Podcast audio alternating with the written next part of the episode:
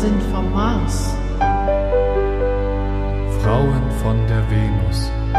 Frauen wollen Liebe. Männer wollen Sex. Männer sind Ted. Frauen sind Opfer. Frauen sind zart. Männer sind hart. Männer sind Alle diese Botschaften haben eines gemeinsam.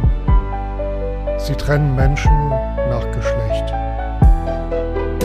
Sie prägen uns und nehmen Einfluss darauf, wie wir einander begegnen. Vielen Menschen geht es nicht gut damit. Bei vielen Menschen, Männern wie Frauen, bleibt eine große Sehnsucht nach Ganzheitlichkeit und Verbundenheit. Es wird Zeit. Kommen wir zurück. Zurück von Mars und Venus. Der Podcast vom Mensch zu Mensch. Von und mit Eilert Bartels.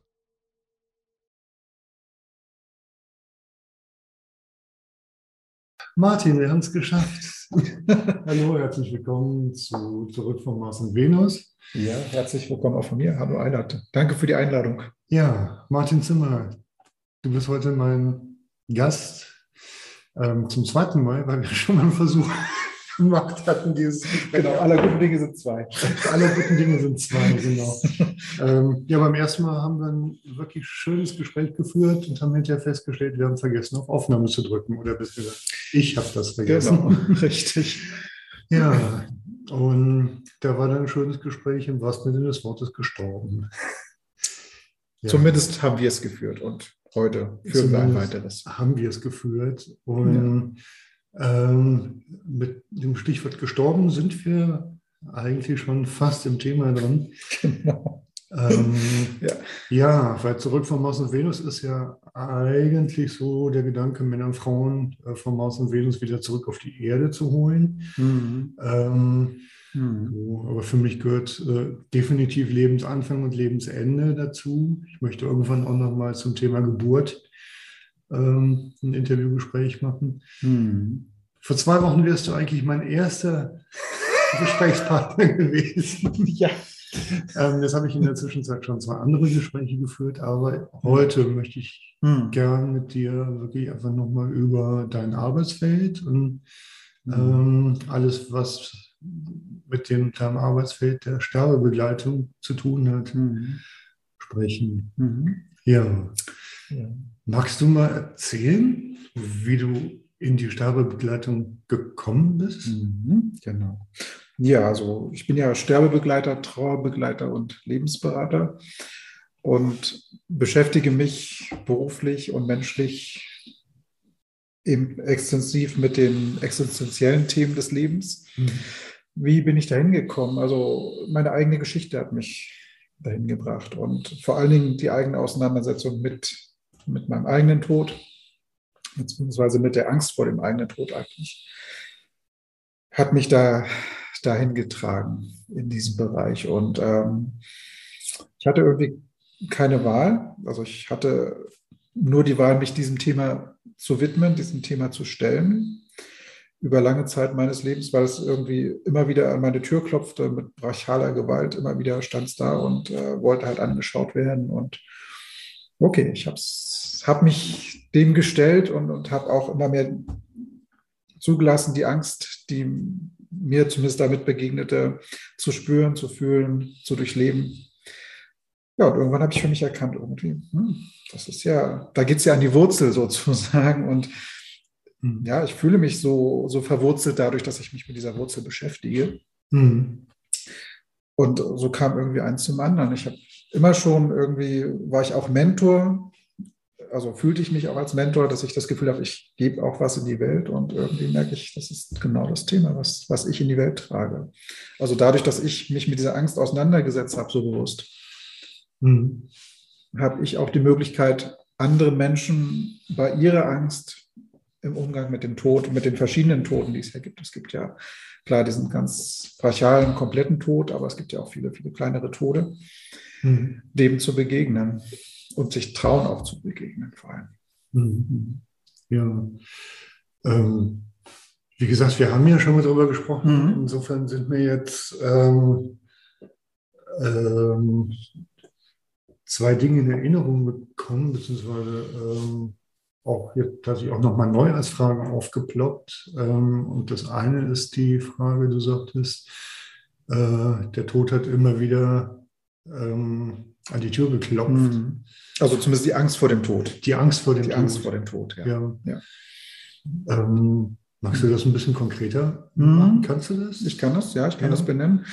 Also ich habe frühkindlich an, beziehungsweise ja, Schulzeit, Beginn an, immer wieder Ängste gehabt, dass ich äh, sterben muss. Also es war plötzlich, von jetzt auf gleich war plötzlich diese Angst einfach da. Und ich habe durch meine Eltern seinerzeit keine, beziehungsweise nur wenig Unterstützung bekommen, diesen zu, dieses zu bewältigen. Und ich war wirklich hilflos damit allein. Mhm. Und ähm, ja, irgendwie ja, ging das dann irgendwie so weiter. Und ähm, ich habe viel therapeutisch dann später gearbeitet, für mich eben Mhm. geschichtlich aufgearbeitet und bin halt da auch mal wieder diesem Thema Tod, beziehungsweise vor allen Dingen eben die Angst vor dem Tod begegnet, weil ich immer Angst hatte, die Welt bricht jederzeit zusammen. Und das brachte immer ganz viel das Gefühl von Ohnmacht und Hilflosigkeit, und was ich eben auch als Grunderfahrung meines Lebens von kleinst auf habe Mhm. zutage und, und es war ein Geschenk. Im Nachhinein war es ein Geschenk, weil ich habe zuletzt eine Mentorin in Hamburg gehabt, eine ganz tolle Kreativtherapeutin, mit Ja. der ich da zuletzt gearbeitet habe. Und ja, das war wirklich auch ein Segen, dann, die, die mir zum ersten Mal das, ja, diese, dieses Tool mitgegeben hat, den Tod anzunehmen, beziehungsweise die Angst vor dem Tod anzunehmen, dass es darum eigentlich ging, dieses, diese Annahme und das zuzulassen, dass Ja. das passieren darf. Weil der Tod ist nun mal auch Teil unseres Lebens und der ist quasi, der ist natürlich auch ständig neben uns oder mit uns. Da ist, passiert ja ständig Tod. Unbedingt. Ja, Ja. Ne? Und äh, das zuzulassen, dass das sein darf, dass der Tod eben sein darf, so wie er ist. Mhm. Und dass ja auch keine Gefahr da ist. Es ist halt der Tod. Das ist ja eine Bewertung, dass der Mhm. gefährlich ist. Mhm. Auch vor allen Dingen. Weil der passiert ja sowieso. Und es sterben ja einfach Dinge. Es gehen Beziehungen zu Bruch, es gehen. Ich habe den Sozialismus zu Bruch gehen. also auch da ist ja ein großer Tod passiert. Ja. Ne? Also, also du- eine Gesellschaftsform ist bist in gestorben. der DDR Ich bin in der DDR groß geworden, Ja. aufgewachsen. Genau. Und Ja. plötzlich ist dieses Land oder dieses System oder diese Ideologie zusammengebrochen von einem Tag auf War den das für anderen. dich ein, Das war für mich definitiv ein Tod. also Sozialismus war damals für dich. Äh, Also es war zumindest das, was ich kannte und ich kannte nichts anderes und habe auch gemeint, das ist das Beste überhaupt und plötzlich war das von einem Tag auf den anderen nichts mehr wert. Das war für mich schon auch ein Tod und ein Tod beinhaltet halt immer auch erstmal den Fall ins Bodenlose, also so ein Schock, also vielfach ist das einfach so, dass wir dann wirklich erstmal keinen Halt mehr haben, weil wirklich unser Fundament wegbricht. Mhm. Und so war es. So habe ich es für mich zumindest auch erlebt, als ich 16 war, ging das zu Bruch. Ja. Und es war erstmal ein Fall ins Bodenlose. Ja. Ja. Und ja, wo, wo finde ich jetzt wieder Halt? Ne? Und ja, und da habe ich schon noch im Außen geschaut, wo ich den Halt finde. Und mittlerweile weiß ich, der wichtige Halt ist eigentlich hier drin. Mhm. Also das ist eben die Erfahrung, die ich dann über die Jahre gemacht habe, dass da der Halt ist. Oder dass da der Halt da findbar ist. Mhm. Weil das Äußere ist immer relativ, also ja, geht irgendwann mal kaputt, alles. Das ist ganz sicher. Ja. Ja. Das klingt fast ein bisschen fatalistisch. Was auch mal fatalistisch ist, ähm, ja. ja. Ähm, da können wir vielleicht gleich nochmal drauf Mhm. gucken. Ähm, während ich hier jetzt so zugehört habe, hast du ja auch irgendwie gesagt, diese Todesangst war schon als, als, als kleiner Junge da. Mhm. Ähm, und du hast dich mit dieser Angst alleingelassen gefühlt. Ja, Ne? ja. Da kam mir gleich so der Gedanke, äh, sich alleingelassen fühlen, ähm, bedeutet für einen Säugling ja tatsächlich Der Tod, ja, ja. der Tod. Ja, ja absolut. So. Ja. Das, also das war so der eine Gedanke, Also das ist auch meine Grunderfahrung, definitiv. Also dass ich äh, alleingelassen zu sein. ja, ja, Ja, ja, und zu sterben. ja, ja. Und zu sterben. Ja, ja, also Ja. in der Konsequenz zu sterben. Also Ja. die Angst davor zu sterben, Ja. wenn ich dann ja. allein gelassen bin. Und der andere Gedanke war, ähm, in letzter Konsequenz äh, sterben wir natürlich auch alle allein. Ne? Also das, ja. wir können zwar begleitet werden im Prozess des Sterbens, Mhm. aber über die Brücke geht jeder für, äh, für sich selbst. Und meine, meine Ausbilderin sagt immer so schön, äh, Sterben ist so privat wie Scheißen, hat sie immer gesagt. Das ist, das ist so privat wie Scheißen. So privat wie Scheißen, ja. Genau, weil das passiert quasi total, wie du gerade schon sagst, ist allein. Also wir kommen allein auf die Welt. Ja. Also wir sind quasi ja mehr oder weniger immer in irgendeiner Form für uns. Ich, ja. ne, allein ist auch ein Wort, aber für uns würde ich es eher beschreiben. Wir können, wir gehen in Beziehung und dennoch sind wir immer mit uns. Ja. Ne? ja. Das ist das Beständige, ja. das einzig Beständige, zumindest in der, in, in der Lebenszeit. Ja. Und du hast du eben gesagt, du hast auch schon früh die Erfahrung des Sterbens gemacht und du hast ja auch schon verschiedene Ebenen äh, und, und, Bereiche des Sterbens, das Sterben von Gesellschaftssystemen, das Sterben von Partnerschaften, das Sterben von, das hattest du das letzte Mal so schön, äh, das Wort gefiel mir so gut, das Sterben von Ideen. Auch das, von Lebensträumen. Von Lebensträumen, ja. das Sterben von äh, was auch immer alles sterben ja. kann. Ja. Ähm, und da will ich gerade nochmal einhaken, weil du ja eben, äh, weil ich eben so sagte, das, das, äh, das klingt ganz schön fatalistisch. Mhm. mhm. Ähm, andererseits sagtest du mir gerade, ähm, du hast auf vielen Ebenen dieses Sterben durchlebt, bist an den Tod gestorben. Genau. Und das ist ja trotzdem noch vor mir. Ja, ja. ja. Na, ich habe ähm, zumindest für mich das, also in allerletzter Konsequenz zugelassen, mich dem Tod hinzugeben. Es klingt vielleicht auch fatalistisch oder was auch immer das Wort ist, aber ich habe mhm. zumindest mich getraut, mich dem Tod hinzugeben und somit auch dem Leben hinzugeben, weil ich sehe darin keinen Unterschied. Es ist für mich, also das Leben beinhaltet ja Geburt, hast du ja auch schon gesagt, und den Tod. Es entsteht ja. was und es vergeht was. Richtig. Es gehört beides zusammen und es ist Teil des Lebens. Und da erinnere ich mich, da hatten wir im letzten Gespräch, äh, waren wir an einem ähnlichen Punkt. Mhm. Ähm, und da war ich nämlich sehr angetan von, von äh, dieser Betrachtungsweise, ähm, weil ich dachte, okay, so im, im, Coaching und in der Therapie geht es so oft um, um die Bewältigung von Krisen und von schwierigen Situationen. Mhm. Ähm, und diese Bewältigung von Krisen fühlt sich für mich oft immer so nach dem Wunsch an, ähm, etwas soll wieder ins Lot kommen mhm. und soll wieder so werden, wie es vorher mhm. war. Mhm. So. Mhm. Das, was, was, was, was, was äh, Julika mir in der Paartherapie ganz viele sagen, äh, wir wollen, dass es wieder so ist wie am Anfang. Mhm. Das ist vorbei. Das weißt du mit Sicherheit auch aus deiner. Und das wissen wahrscheinlich auch diejenigen, die zu dir kommen. Also, dass es an sich eine Illusion ist, dass das so wird, weil ja, ja, ja. Und darum gefällt mir die, diese Betrachtungsweise, ähm, mhm. die du jetzt äh, von, äh, von der Sterbebegleitung her mitbringst, sehr mhm. gut, weil es halt wirklich die Annahme mhm. dessen ist, dass ähm, das, was hinter uns liegt, hinter uns liegt und dass das, was sterben will, ja.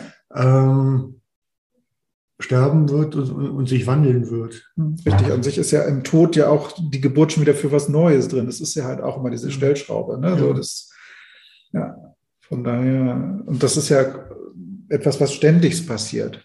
Ja. Also das ist, das ist ja das einzig, sage ich mal, sichere, dass dieser Wandel stetig passiert. Mhm. Ne? Und deswegen, wenn jetzt jemand zu dir kommt und sagt, ich möchte das so wie früher haben, also kann man versuchen, würde ich sagen, funktioniert aber nicht. Also weil das einfach, weil beide ja, also ich gehe mal von aus, dass ein paar ist dann auch die Schritte weitergegangen sind, wir sind ja beide an einer ganz anderen Stelle als eben vor, keine Ahnung, wie langer Zeit auch immer. Ja. Ne? Ich sage manchmal Paaren, das würde ich euch nicht wünschen. Richtig. Denn dann würdet ihr dann irgendwann an dem Punkt sitzen, an dem ihr jetzt sitzt. Genau, genau, weil es geht ja jetzt um den Punkt und sich da miteinander zu gucken, was kann ich hier und jetzt in diesem Punkt, wo es gerade schwierig ist, miteinander mhm. tun, um, um weiterzugehen, miteinander oder wie auch immer. Mhm. Ja. Mhm. Und auch die, da steckt ja auch der Gedanke drin, welche Früchte liegen mhm. im Sterben mhm. geborgen für das Neugeborenwerden. Mhm. Ja, ja, richtig. Frühling, Sommer, Herbst und Winter. Und alles hat seine gleichwertige Berichtigung. Alles wird gebraucht. Mhm. Ja. Martin, du, äh, du wolltest noch was sagen? Ich wollte jetzt, ja, also vielleicht noch ein bisschen mehr zu meiner Arbeit, ja. was ich dann so tue. Berichten von, wie ich arbeite. Also gerade arbeite ich hauptsächlich mit Trauergruppen. Also das ist das, was ich gerade anfange zu etablieren. In verschiedensten Bereichen. Zum Beispiel, haben wir uns beim letzten Mal ja auch schon ein bisschen unterhalten. Im queeren Bereich, für queere Männer, für schwule, bisexuelle, Transmänner ist zum Beispiel ein, ein Fokus, den ich da jetzt gerade habe Dann gibt es noch äh, den Bereich der Männertrauer generell und den Bereich, ich sage es mal jetzt einfach, in der Nachbarschaft, also wo wirklich alle aus der Nachbarschaft kommen können, so wie es ja halt früher ganz, ganz üblich war, dass Menschen einfach ein Dorf hatten, also Menschen um sich herum, die sich gegenseitig gestützt haben, weil Verlust hat auch jeder von uns. Jeder hat einen Verlust in irgendeiner Form erfahren. Der eine mehr, der andere weniger oder mehr oder weniger bewertet. Und letztlich haben wir es alle erfahren. Und dass ich damit sozusagen verschiedene Räume aufmache, um diesen Verlusten begegnen zu können. In diesem Fall eben hauptsächlich den Verlust von Partnern oder Eltern oder Kindern. Ja, ja. und ähm, die Idee ist ja auch irgendwie, und da hatten wir auch beim letzten Mal so ein bisschen gesprochen, diese, diese Räume auch miteinander zu verknüpfen, weil gerade nehme ich halt wahr, dass zum Beispiel auch queere Männer insbesondere noch sehr viel Schutz brauchen also aus ihrer Historie heraus ja. mit Paragraph 175 irgendwie verfolgt und sogar ganz, ganz früher noch eingesperrt worden zu sein, dass die Männer sich in Teilen noch sehr, sehr schwer tun, zum Beispiel, und dafür erstmal einen geschützten Rahmen wollen, um mit sich, mit ihrer Trauer sein zu können. Oder vielleicht auch Männer, mhm. ich sag mal jetzt ohne Identifikation, eben auch vielleicht eine andere Form von Trauerbewältigung brauchen wollen, als vielleicht die, die Damen. Also, also die, die ist auch gerade für Männer, also da, da mache ich mich ja sehr, sehr stark, generell Männertrauer an die Welt zu bringen. Ja. Äh, dass Männer tatsächlich auch eher was Aktives brauchen. Die brauchen auch immer noch mal so ein bisschen irgendwie vielleicht ein gemeinsames äh, Projekt. Also dass Trauer vielleicht nicht das einzige Projekt ist, was die Männer miteinander verbindet, sondern mhm. dass vielleicht da noch mehr zusammenkommt, dass man vielleicht zusammen irgendwie was erschafft, was auch immer es jetzt sein mag. Mhm. Aber dass es eben noch was anderes Gemeinsames gibt als eben die Gemeinsamkeit der Trauer, die gerade da ist. Okay. Ja. ja. Ich erinnere mich, dass wir äh, das, das, Thema schon mal äh, angeschnitten hatten beim letzten Mal, mhm. ähm, weil es tatsächlich eine Beobachtung ist, ähm, die ähm, ich im Gespräch mit verschiedensten Menschen, die in, irgendwie in dem Bereich äh, aktiv sind, mhm. mache. Was ich immer wieder höre, in Trauergruppen kommen Frauen. Mhm. Und manchmal verirrt sich ein Mann dahin. Ja. Also meine Erfahrung ist, kommt Frauen. Es kommen Frauen. Ja. Ja. Richtig. Ja. Und das, ich habe noch keine Anfrage von einem Mann gehabt. Weil ich einfach, also deswegen ja auch der Fokus jetzt dahingehend, wirklich auch was Aktives zu machen. Ja. Ich einfach das Gefühl habe, Männer mögen wahrscheinlich vornehmlich, jetzt auch nicht allgemein mhm. so, aber irgendwie nicht im Stuhlkreis sitzen oder weniger im Stuhlkreis sitzen, sondern vielleicht ist da eher wirklich auch eine Aktivität da, der Wunsch, also auch eine Aktivität, muss ja nicht zwangsläufig sein, aber auch eine Aktivität. Mhm. Hast du das Gefühl, dass es ist so eine Art Brücke? Also ich glaube, ähm, ich, ich, ich denke gerade dran, dass ich vor äh, zwei Jahren eine Lesung mit dem Männerbuch gemacht habe und mhm. hinterher ähm, wir tatsächlich halt im, im Kreis saßen und ähm, uns noch unterhalten hatten und mhm. das ähm, war ein Mann aus Köln oder Bonn, das war eine Lesung in Bonn, ähm, der sagte, er hat jahrelang Traumagruppen gemacht und hatte die ähm, beworben als Trauergruppe für Männer und Frauen. Mhm. Und es kamen immer nur Frauen. Mhm. So. Ähm, und dann hat er irgendwann das verändert und hat geschrieben, ähm, Trauergruppe für oder, oder Gruppe für, äh, für Menschen in der Trauer mhm. oder für, für trauernde Menschen. Mhm. Und da haben sich auch nicht viele Männer angemeldet, aber immerhin zwei. Aber es kamen Männer, okay. Ja. Ne, die Erfahrung, die Erfahrung habe ich, also ich habe es jetzt nicht, ja. ich bewerbe es jetzt nicht in Trauergruppe für Frauen, ja. sondern einfach nur für die Nachbarschaft. Ja. Also das impliziert sozusagen, dass jeder willkommen ist. Ja. Und ja. Bisher war die Resonanz aber hm. nicht aber ich, ich, ich fand diese Beobachtung von, von, von diesem einen Mann hm. aus Köln oder Bonn äh, so spannend, ähm, weil ich so das Gefühl hatte, ähm, dass Trauern, ähm, also dass, dass es was damit zu tun hat, dass äh, Trauern nicht ins Männerbild passt. Mhm. Also ähm, mir als Mann in meinem Leben viel Platz für Trauer zu geben mhm. oder, oder auch nur angemessen Platz für mhm. Trauer zu Überhaupt geben. Platz ne? Überhaupt Platz zu geben. Ne? Ja. Äh, halt irgendwie aus, aus, aus, einer Rolle als Mann heraus so dem Gedanken verhaftet zu sein, ähm, es muss halt weitergehen. Genau. Und es gibt ja dann noch genug Kompensation. Ja. Ne? Also das gibt es ja, und das ist ja auch äh, mein großes Anliegen, da Männertrauer wirklich mehr ins Bewusstsein auch, beziehungsweise dafür ein Angebot, einen Raum aufzumachen, dass Männer auch wirklich authentisch, beziehungsweise so authentisch, wie sie gerade sind, Hm. sich mit ihrer Trauer auch wirklich zeigen, überhaupt in irgendeiner Form zeigen können. Das, Ja. ne, so, Ja. weil ich habe, also ja, ich, ich meine einfach, auch Männern fällt das wirklich noch schwer Hm. in der Masse. So dieses überhaupt zuzulassen und sich dann noch damit zu zeigen. Mhm. Ne? Mhm. Und dann vielleicht auch noch, vielleicht auch vor der Frau Ja. noch zu zeigen. Mhm. So, das, da mag auch ein Wandel passieren und ich nehme es aber noch wahr, dass es Männer gerade noch schwer fällt, das so zu tun. Und dass eher so Kompensationen, irgendwelche Suchtverhalten dann irgendwie eine Rolle, das kann ja auch Arbeitssucht oder was auch immer für eine Sucht dann Ja. auftauchen, dass es damit kompensiert wird, solange es halt irgendwie funktioniert. Ja. Ja. Und da wirklich, da, da das so ein Lichtkegel hinzurichten und zu sagen, okay, guck mal, Männer, hier ist ein Raum auf. Ja. Und ich habe es ja erlebt, ich habe das ja in der Schwulenberatung jetzt auch erlebt, dass wirklich ein, ich meine, es waren 15 Männer und ich, das ist also größer als meine normale Gruppe. Es war einfach mal so als Raum, den ich aufgemacht habe dort. Ja. Ähm, und die Männer waren eingeladen, über ihre Verluste zu sprechen. Und die Zeit hat definitiv nicht gereicht. Die, die Zeit, die wir da hatten, war wirklich irgendwie so viel Bedarf auch einfach da ist, weil eben auch Trauer selbst auch überhaupt nur eine sechs Monatsfrist hat und dann kriegt es gleich ein Etikett von Depression oder irgendwie was. Mhm. Und jetzt hast du ja genug Aufmerksamkeit gehabt. Also das passiert ja auch vielen. Das nach sechs Monaten soll jetzt wieder alles gut sein. Nicht nur Männern passiert Das passiert ne? allen. passiert genau, allen, das passiert allen, richtig. Ja. Ja. Ja. Und das ist bei den, naja, bei, bei den wenigsten wieder so, dass es gut ist, was auch immer gut ist. Aber ja, Hm. und ja, das ist, das ist meine Mission dahinter, wirklich diesen, ich habe es, glaube ich, gesagt, den Tod aus der Schmuddelhecke zu holen. also wirklich dem, dem Raum zu geben. Es, es gehört zu unserem Leben einfach dazu, dass, dass wir sterben, dass etwas stirbt. Hm. Und es ist so wichtig, dass das eben auch Raum haben kann und nicht einfach abgeschnitten ist. Ja. Dafür bin ich, dafür bin ich unterwegs. Ja.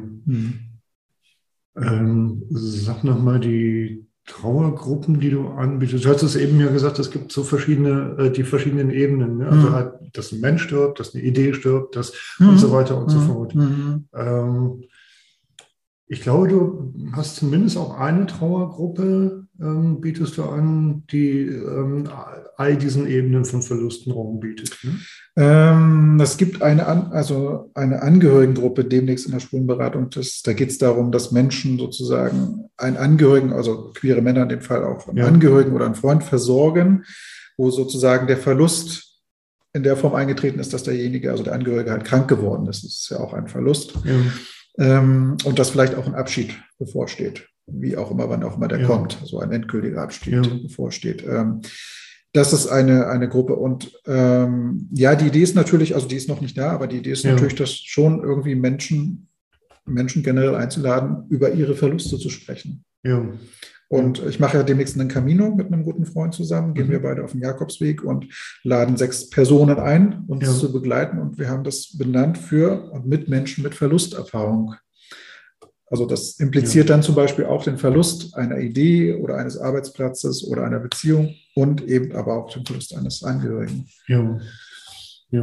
wo es wirklich explizit darum geht, allen Verlusten zu begegnen, die Mhm. uns treffen. Mhm. Ja. Ja. Komischerweise muss ich da jetzt gerade mal dran denken, dass ich mal ähm, kleinen Workshop gemacht habe auf dem bundesweiten Männertreffen ähm, zum Thema sexuelle Verletzlichkeit, Mhm. ähm, wo das Thema äh, Verlust ähm, sich auf eine veränderte Sexualität nach einer Prostata-Operation bezog. Hm. So. Auch das. Wo ich denke, auch das ist ja tatsächlich ein Verlust, Genau. so eine Ja. alte Form von Sexualität sterben zu lassen, damit Ja. Platz wird auch für eine neue Form von ja, Sexualität. richtig.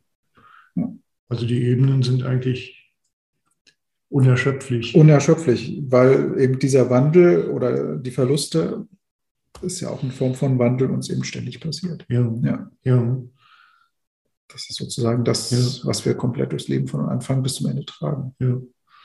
Dass wir eben auch verlieren. Unsere Kindheit, unsere Jugend verlieren wir. Ne? Ja. Also es ist ja auch immer ein Verlust. Es geht was vorbei. Ja, ja. Und bei unerschöpflich ähm, denke ich jetzt gerade auch gleich wieder die Fülle mit. Hm. Wie meinst du das genau? Ja, weil wir aus dem Sterben, äh, also das sagtest du Ja, ja, eben ja, so schön, weil ähm, äh, aus dem Sterben und dem Tod ja was Neues geboren wird. Richtig, es entsteht was Neues. Ja, Ja. ja, Und wenn wir das sehen können, wenn wir den, den Blick dahin richten können, sozusagen, was auch als Geschenk in dem Tod beinhaltet ist. Also das mag erstmal für, den, für die meisten überhaupt nicht, was soll denn da jetzt für ein Geschenk dabei sein? Ne? Weil das überhaupt nicht, nicht greifbar ist und so weiter. Und erstmal der Schmerz und die Trauer und, und völlig äh, überwiegen.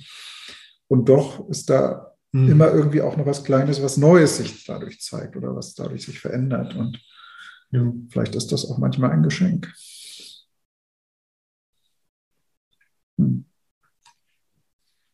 Also wirklich auch die Fülle da, wie du gerade sagtest, die Fülle da drin sehen zu Mhm. können. Hm. Sich auch getrauen, das, das auch dahingehend zu sehen. ja. Ne? ja. Ich habe so ein wunderbares Buch, wunderbaren Film. Tiziano Terzani ist das. Der hat das Buch, oder besser gesagt, sein Sohn hat das Buch mit ihm aufgenommen. Das Ende ist mein Anfang. Und das ist so wirklich so auch mit der Sinn, das Sinnbild sozusagen. Also in dem Ende ist sozusagen der Anfang schon wieder das, das Lebensrad so inkludiert. Und ich finde das so, ja, das trifft so auch mein, meine Arbeit, mein, mein Wesen auch. Hm. Darauf zu gucken, was entsteht eben aus dem, aus dem Ende. Was ist das Neue und so. Hm. Was kann uns die Angst nehmen vor dem Ende? Was kann's, indem wir uns. Und worin liegt die Angst eigentlich begründet vor dem Ende? Ja, schöne Fragen, kriege ich gleich Gänsehaut. Ähm, was kann uns die Angst nehmen, indem wir uns in die Angst stellen? Mal so, indem wir uns auch trauen, der Angst zu stellen. Und was ist der Tod? Der Tod ist das Unbekannte. Das Nichtwissen, was gleich kommt.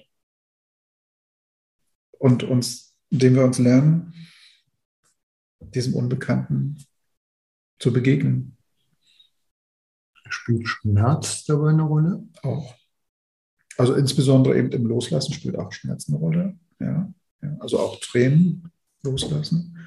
Also wenn, ja, egal was stirbt, heißt ja auch, also ich meine, Tränen zeigt ja auch, wie wunderbar verbunden wir Menschen miteinander sind, dass wir, dass wir überhaupt eben dieses Gefühl haben und dass dann Tränen da sind, heißt ja auch, ja, wie sehr wir verbunden sind miteinander oder auch mit einer Idee zum. Beispiel.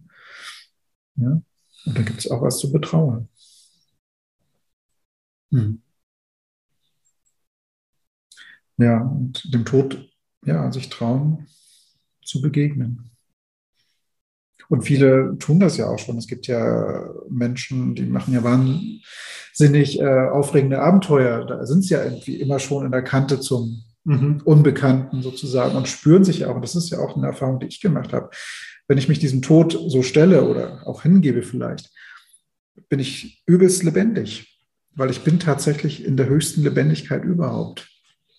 Ich spüre also viel, Mhm. viel lebendiger mich, als wenn ich mich immer mehr einkapsel und zumache und Angst habe.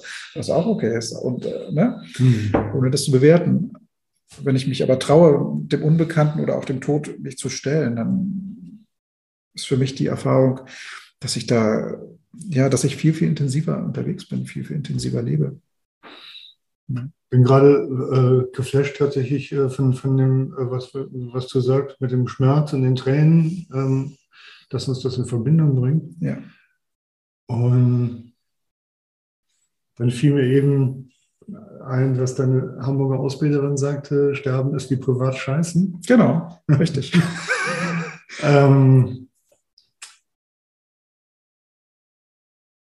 weil mich das äh, mit dem Gedanken an, an, ans Loslassen ähm, verbunden hat und ähm, auch tatsächlich mit meinen, äh, äh, mit, mit den beiden Büchern, mit dem ähm, Männerbuch und dem Frauenbuch, äh, Humanoid Männer sind Menschen, Mhm. Humanoid Frauen sind Menschen, wo sich die Menschen ja ähm, nackt ausgezogen haben, um sich fotografieren zu lassen und mit mir eben halt diese ganzheitlichen Interviews gemacht haben, Mhm. wo sie sich halt auch nochmal auf einer anderen Ebene Mhm. ähm, Rollen ablegen. Mhm. Ähm,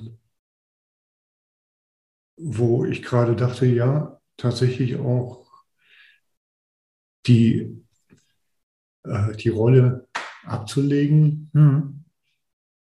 Ähm, ist definitiv ein Prozess des Loslassens. Und wenn wir nicht mehr in die Rolle schlüpfen, stirbt natürlich auch die Rolle und es wird Mhm. was anderes sichtbar. Und dann ist ja die Frage, wer bin ich ohne meine Rolle? Wer bleibt denn sozusagen, wenn ich alle meine Rollen nicht mehr habe? Was bleibt dann? Und da wird es eigentlich äh, äh, spannend, da wird es berührend und tatsächlich auch verbindend. Ja, ja, weil auf der Ebene sind wir alle miteinander verbunden. Wir haben vorher die, unsere Rolle oder unsere verschiedenen Rollen. Wir, haben ja jeder verschiedene Rollen im Leben. Ja. Und je nachdem, wo wir gerade sind, die Rolle haben wir dann auch, wenn wir sie dann so bewusst wahrnehmen. Und es ist genau, was ist die Frage, wer bin ich denn eigentlich, wenn ich all diese Rollen, wie jetzt in deinen wunderschönen Büchern, wenn ich die einfach ablege, wenn ich mich Mhm. einfach zeige als, als Mensch, das, was sozusagen dahinter ist. Ja, Ja. ja. Ne? Ich habe in einem der Bücher geschrieben, ähm, im Vorwort, ähm, äh, wenn wir einander äh, wirklich begegnen wollen, müssen wir bereit sein, äh, Reifrock und Ritterrüstung abzulegen. Ja. Ja. So. Also ich fand das Bild so, so äh, sehr, sehr treffend, so, solange ich in, in meiner Mhm. Ritterrüstung bin. Mhm. Also da ging es ja um Männer und Frauen. Mhm. Ähm, und die Frau im Reifrock vor mir steht, können wir uns zwar irgendwie in unseren Rollen sehen, aber Berührung wird dann schwierig. Mhm. Naja, wir, So. da treffen dann zwei Rollen aufeinander am besten. Da, treffen, da treffen zwei Rollen aufeinander. ja, ja. Ähm, und das bringt mich jetzt äh, zu einer Frage, die ich Mhm. äh, die das letzte Mal auch schon gestellt habe, Mhm. die mich einfach im Hinblick auf zurück von Mars und Venus Mhm. äh, interessiert und die ich spannend finde. Inwiefern eigentlich ähm, die Rollen, die wir Männern und Frauen geben, eigentlich förderlich für diesen Sterbeprozess sind. Also für all das, was es auch an, an, äh, an Mhm. nicht nur am Schmerzvollen, sondern halt auch an, an, äh, an, an Fülle mit sich bringt Mhm. Mhm. und an, ähm, äh, ja, wir sagten eben, im, im, im Sterben ist der Samen für die Geburt eigentlich schon gelegt. Ja. Im Ersterben der Rollen. Ähm, Und es sterben ja auch im Sterbenprozess unsere Rollen mit. Wir legen ja sozusagen im Sterben geben wir alles ab. das ist auch richtig. unsere Rollen, Ja, ne, die wir Ja. ein Lebtag geführt haben und vielleicht dann irgendwann auch erkennen, okay, was war denn das eigentlich? Ne? ja. Ja. Genau, und, und ich glaube, da war äh, schon beim letzten Mal meine Frage, Mhm. inwiefern ähm, sind eigentlich die äh, äh, Männerrollen, Frauenrollenbilder, mit denen wir durch die Gegend laufen, Mhm. ähm, förderlich oder hinderlich für den Sterbeprozess? Ich würde einfach sagen, sie sind, wie sie sind. Ist so, ne, wir haben sie ja erstmal vielfach. haben sie erst wir haben sie ja erstmal, Ja. richtig. Und im Sterben, sagte ich ja eben auch schon, da geht es ja tatsächlich darum, dass wir die Rollen nach und nach ablegen. Also das ist ja der Prozess auch. Ja, Ja. Also das passiert ja sowieso. Also zuletzt ähm, ja, bleibt eben nichts außer das Selbst übrig. So. Hm. Ja. Von daher ist es jetzt egal, mit welchen Rollen, also wir sind ja sowieso mit, mit Rollen befrachtet oder haben uns Ja. Rollen angezogen und so weiter. ja. Und wir können vielleicht besser sogar zu Lebzeiten schon erkennen, ja, welche Rolle, was ist, was ist das eigentlich? Ja. Ne? Welche Rolle spiele ich eigentlich? Für wen spiele ich das eigentlich? Was, was gibt mir diese Rolle eigentlich? Hm. Wozu brauche ich die? Jetzt die Frage nochmal andersrum gestellt. Ähm, sterben tun wir alle sowieso Mhm. tagtäglich mit unseren unerfüllten Ideen, mit unseren Mhm. versterbenden Ideen, mit unseren Vorstellungen, Mhm. äh, am Ende auch mit Leib und Seele. Mhm. Ähm, wenn ich die Frage jetzt mal umdrehe, davon ausgehend, dass wir sowieso alle sterben und, und darüber auch miteinander verbunden sind Mhm. und auch in dem immer wieder uns neu gebären von Mhm. Tag zu Tag, Mhm. schon mit dem morgendlichen Aufstehen. Mhm. Ähm, inwiefern machen uns Frauenrollen und Männerrollen das Sterben leicht oder schwer? Das kann ich nicht so pauschal beantworten. Also es ist, also ich komme jetzt auf die Frage Ja, äh, ja. tatsächlich äh, aus der Beobachtung heraus, Ja. äh, Männer gehen nicht in Trauerrufen. ja, ja, ja. Ähm, ja. Männer äh, kriegen mit in ihre Rolle gelegt, ähm, Der starke. durchhalten, weitermachen. Genau, genau. Ähm, Ja. Also Männer fallen ja auch einfach tot um, haben ja öfter einen Herzinfarkt zum Beispiel, weil sie dann einfach so lange arbeiten. Also so, so sehr diesen, diesen Raum sich nicht anschauen wollen.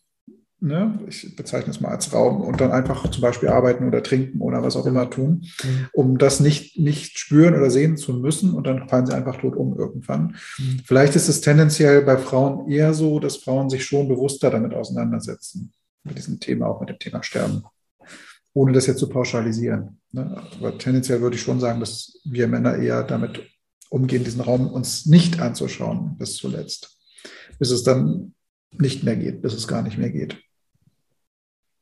Und dann, ja, und dann gibt es dann vielleicht so, so einen Herzinfarkt zum Beispiel und wir überleben es noch. Und vielleicht ist das dann ja so ein Weckruf zum Beispiel, sich da trauen hinzugucken und ja. Also so, so könnte ich die Frage in etwa beantworten. Ne? Mhm. dass Frauen vielleicht schon von ihrer Sozialisation eher da bereit sind, Mhm. dahin zu gucken.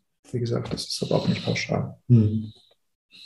Es würden wahrscheinlich viele sagen, na, ähm, bei Frauen liegt es auch an der Biologie. Vielleicht, ja. ja. Weil sie gebären ja auch, das ist ja auch nochmal, Ja, ne? das ja. ist ja auch die Analogie zum, zum Sterben. Ja. Ja. Ja. Mhm. Also da sind sie ja noch mehr verbunden, auch mit diesem Prozess und ja. Jedenfalls kommt es uns aus unserer Kulturperspektive heraus so vor. Mhm. So, also das ist immer das, wo ich merke, da, Ja. da mag ich ein Fragezeichen hintermachen. Ja, ja. Also ich glaube schon, ähm, dass es was mit einem menschlichen Körper macht, wenn man selber äh, gebiert. Absolut. Ähm, Also allein das Kind heranwachsen zu spüren, das können wir beide ja noch nicht nachvollziehen. Ne? Also das, Auf körperlicher Ebene nicht, Aber- auf energetischer Ebene ähm, äh, doch schon. Ja. Also das, das, das war eine äh, spannende Erfahrung. ähm, äh, mit, mit, dem, äh, mit dem Männerbuch und dem Frauenbuch, dass es äh, ähm, ja mir auch von außen gesagt wurde, so, Mhm. ähm, ah, du bist ja kurz davor, dein, dein Buch zu gebären. auch das ist eine Geburt. Richtig, Ähm, ja. Tatsächlich ist es, ähm, war es, äh, je bewusster ich dahin gespürt habe, äh, Mhm. ein Prozess, den ich auch immer körperlicher gespürt habe. Mhm. Also Mhm.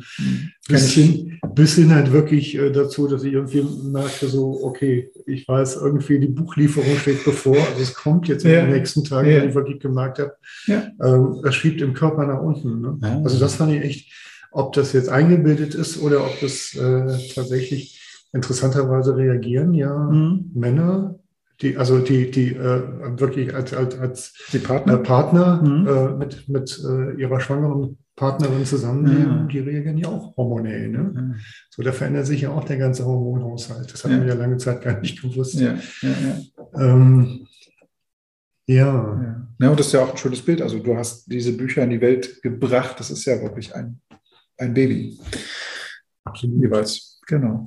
Ja. Ja. ja. Und auch da sind schon Vorstellungen gestorben. Ja, Ideen und, und was auch damit zusammenhängen mag, ja. Richtig. Ähm, ja, Mhm. ja, ja. Ja, wo ich aber noch mal hin wollte, so wäre tatsächlich zu gucken, so dass, ähm, also es gibt ja ganz, also es gibt ja viele alte Kulturen noch auf der Welt, wie die mit dem Tod halt umgehen, wo das eben so völlig normal ist, dass der Tod da ist. Also das Ja. allein schon wie die Aufbauung, wie die, ähm, ne, ja, dass das, dass das eben noch ganz normal ist. Und das ist Mhm. ja auch so das Ding, weswegen ich da damit unterwegs bin, eben da wieder wirklich, dass das dass es zum Leben dazugehört. Ich weiß zum Beispiel, dass Leichenwagen mittlerweile nachts fahren zu den ganzen. Also ich, wir wohnen ja nur beide in Berlin. Ich habe hier, glaube ich, in der Stadt so gut wie keinen Leichenwagen gesehen bisher. Also Mhm. zumindest sehen die nicht mehr aus wie früher, so schwarz und so weiter. Mhm. Und also die kommen halt nachts, die kommen zu einer bestimmten Zeit. Also der Tod wird wirklich aus der Gesellschaft wirklich ausgeschlossen. Der wird, ist gar nicht mehr sichtbar. Erstaunlich jetzt. Ja, mein Vater ist morgens abgeholt worden. okay.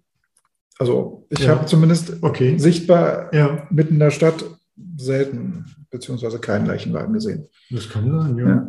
Vielleicht passiert das ja in der Stadt ein bisschen seltener oder eben halt nachts zu verrückter Stunde. Und, also, äh, und du hast die Infos bekommen, dass es Also- zumindest in Berlin so ist. Also ich habe so generell die Infos, dass eben das meistens nachts passiert, beziehungsweise eben zu einer Zeit, wo die Menschen eben nicht so unterwegs sind. Ja. Krass. Also muss jetzt auch wieder nicht generell stimmen, aber tendenziell ist es schon so, dass der Tod, also ich, Ja.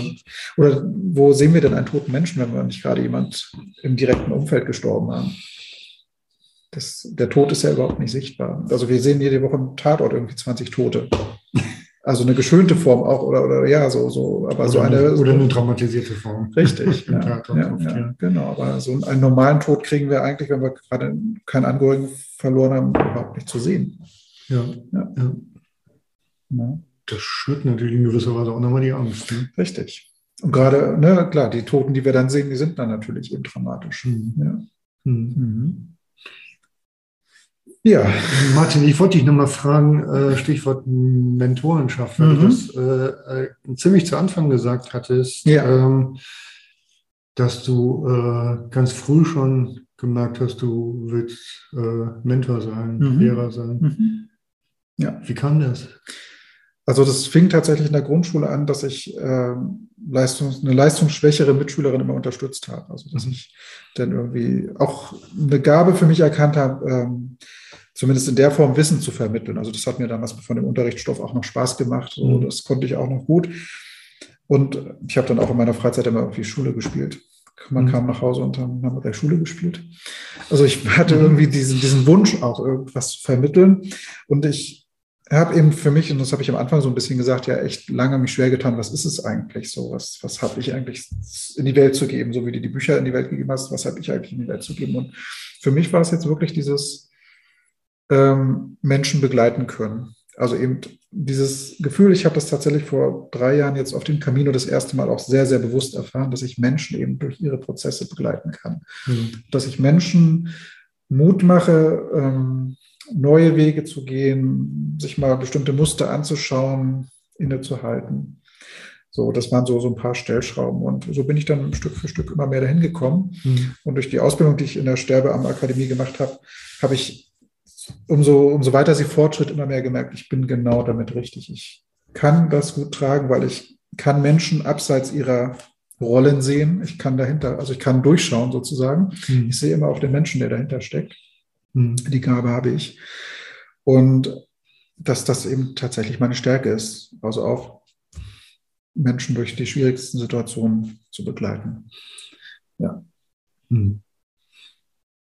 Und tatsächlich auch bis in den Tod. Ne? Bis- du, du machst auch ganz konkret, also du machst Genau. nicht nur Trauergruppen, sondern auch Ja. Sterbebegleitung. Ja. Das heißt, Menschen, die ihren Tod nahen, Mhm. wissend. äh, Zum Beispiel. wissen, Ja. ähm, die können zu mir kommen. Kontakt Ja, ja, mit dir aufnehmen. genau. Einfach zu schauen, was, ja, was gibt es da zu tun? Und wie können wir diesen Prozess gestalten? Mhm. Und das passiert tatsächlich auch nicht erst zwei, drei Wochen vorher. Das ist schon auch ein längerer Weg. Also viele Sterbende möchten tatsächlich auf der letzten Meter auch keinen mehr kennenlernen. Das passiert dann schon ein bisschen früher. So, das ist auch meine Erfahrung. Wo dann aber auch wirklich nochmal geguckt wird von uns beiden, was ist, was ist mein Lebenswerk? Ja, was, wo möchte ich vielleicht auch noch Dinge klären? Ja. Was nehme ich vielleicht auch mit? Mhm.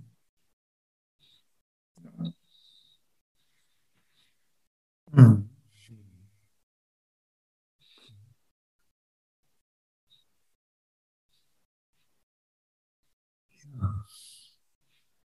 Und manchmal ist es einfach, dass wir in Stille sitzen, wie jetzt. Das braucht dann keine Worte.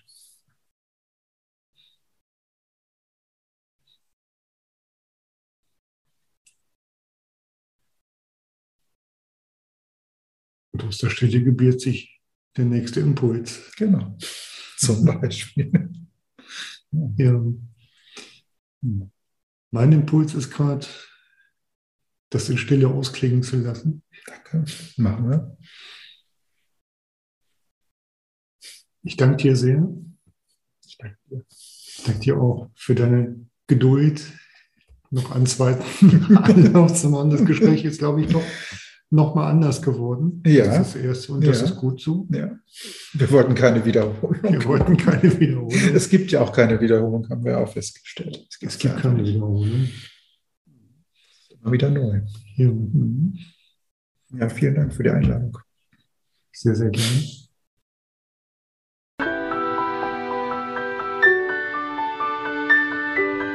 Wenn euch die Begegnung von Mensch zu Mensch jenseits aller Geschlechterklischees interessiert, wenn ihr Lust habt, euch in der Begegnung von Mensch zu Mensch auch selbst wiederzuerkennen und in Liebe anzusehen, dann lade ich euch herzlich ein, zurück von Mars und Venus zu abonnieren. Oder ihr schaut auf meine Webseite Männerfrauen wir sind Menschen.de. Den Link findet ihr auch in den Show Notes. Dort könnt ihr mir auch schreiben, meine Bücher bestellen, findet Angebote von Mensch zu Mensch oder könnt mein Newsletter abonnieren. Und nun wünsche ich euch viele berührende Begegnungen von Mensch zu Mensch.